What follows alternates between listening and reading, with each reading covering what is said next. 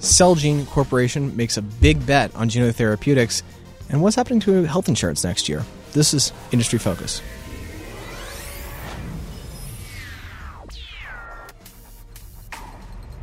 Hi, Fools. Healthcare analyst Michael Douglass here for this Wednesday edition of Industry Focus.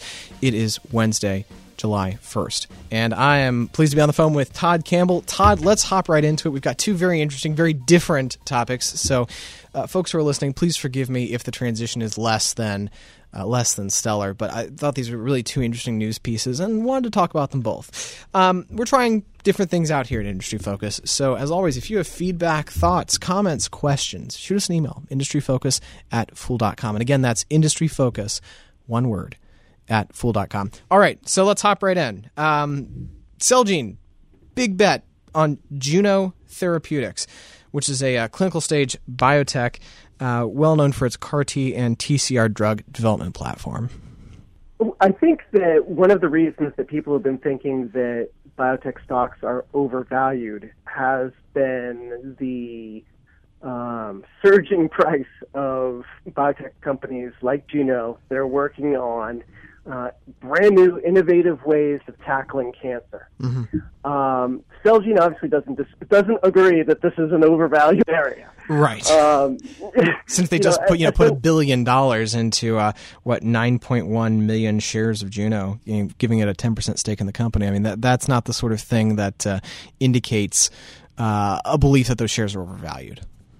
Yeah, it's, it's a crazy complicated deal. There's a lot of moving pieces to it, but yeah. I mean, the takeaway really is that this is Celgene saying, listen, you know, we think that there's a real potential here in CAR T. We want to make sure that we're lined up with the leaders in it so that we can capitalize on it if this stuff works mm-hmm. uh, in larger, later stage clinical trials. And, you know, again, those are all caveats that we always remind people of here on Industry Focus. right. A lot of times we're talking about this really, really exciting, innovative medicine um, that, you know, is still very early in development. And a lot can go wrong over that period of time. But, you know, that being said, yes, Celgene is making a big commitment. They they're giving Juno 150 million dollars in cash up front, uh, with no strings attached, if you will.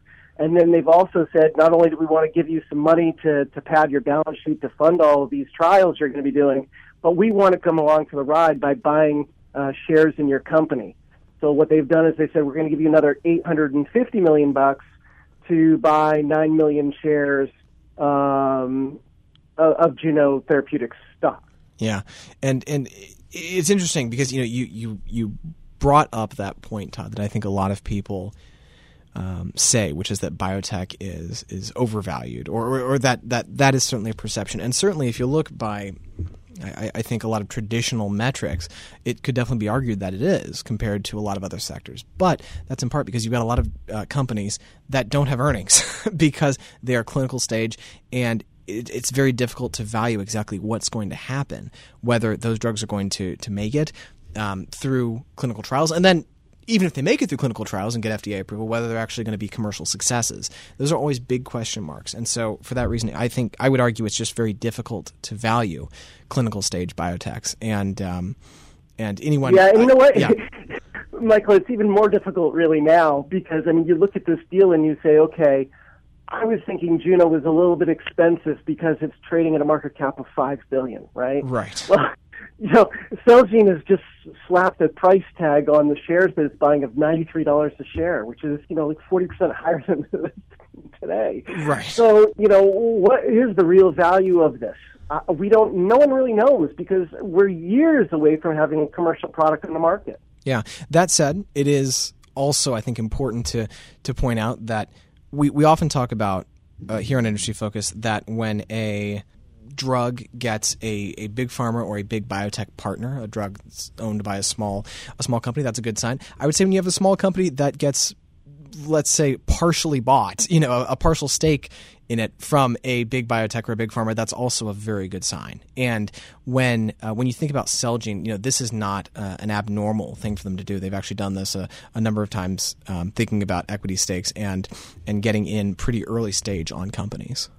Yeah, Celgene doesn't mess around, and they love to take equity stakes in in their collaborations. Yeah. Um, and the other thing that investors have to recognize too is, I mean, Celgene is great at what they do. Um, they're top tier company, Yeah. um, and you have to have, give them some some benefit of the doubt that they're making this investment because they see some big time potential. You know, I- I listened to the conference call. They think that they could have a product on the market from this collaboration as early as 2020. You know, and for Celgene, you know, the other thing is that this isn't this is kind of a rounding error deal for them. I mean, it's a big deal for Juno, but it's a rounding error for them. I mean, they've got over seven billion dollars in cash, so this one billion dollars isn't isn't you know isn't a huge deal for them.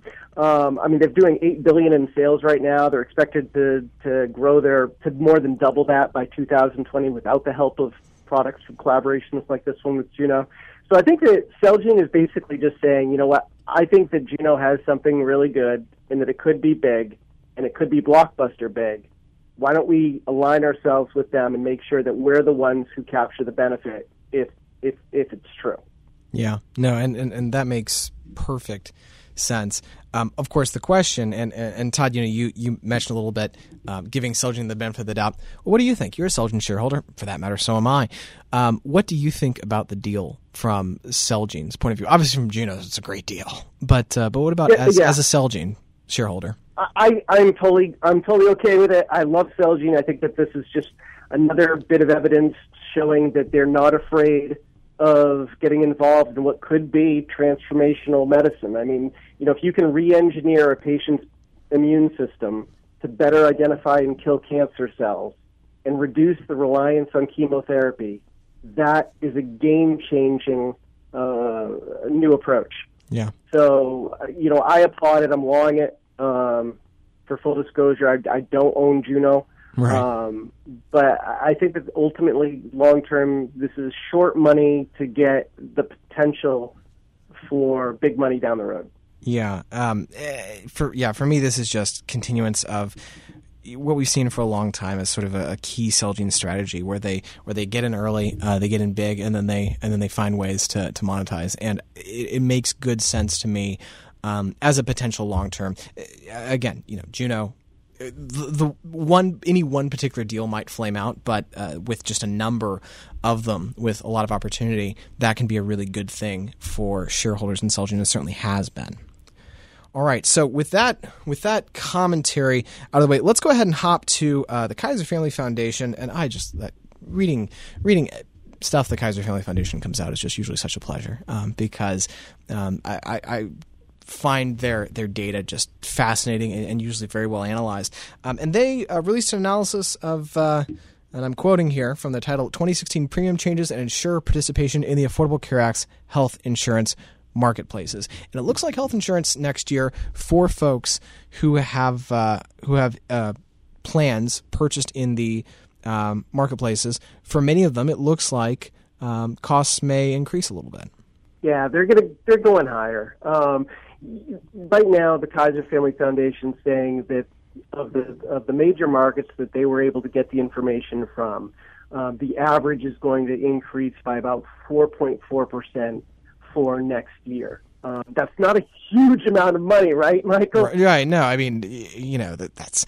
I mean, we've seen. I mean, my, well, I've I've seen plenty of apartments who raise their rents at you know ten or fifteen percent a year. So four and a half doesn't sound so bad, does it? No, I mean, it, it, I think that you know it's probably still going to grab a lot of people's attention because certain markets are going to grow a lot more than other markets, um, based on this, you know, this, you know, first look, if you will, at the data.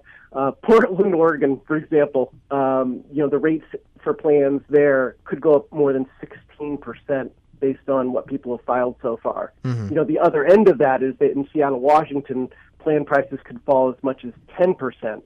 So, you know, those are the big outliers on either side, and people are going to have to watch to see what market they live in. I think that the biggest takeaway here, though, is not just going to be, okay, it's a 4% increase, but it's also that based on the plans that, that were submitted that Kaiser took a look at, in order to stay in the lowest priced plans, the lowest priced one or two silver plans, consumers are going to have to switch insurers again Yeah. because the the it, the greatest increases that are occurring in plans that are pre-existing, and you know where prices are being kept down is with the, the new entrance into a particular state. So this is shaping up a lot like you know, for lack of a, something better better comparison, uh, auto insurance. Where it seems like in any given year you can swap out to another carrier and reduce your monthly premiums. sure, and and that's an interesting dynamic. Eh, of course, it makes sense for new entrants. They need to seize market share. The best way to do that, probably.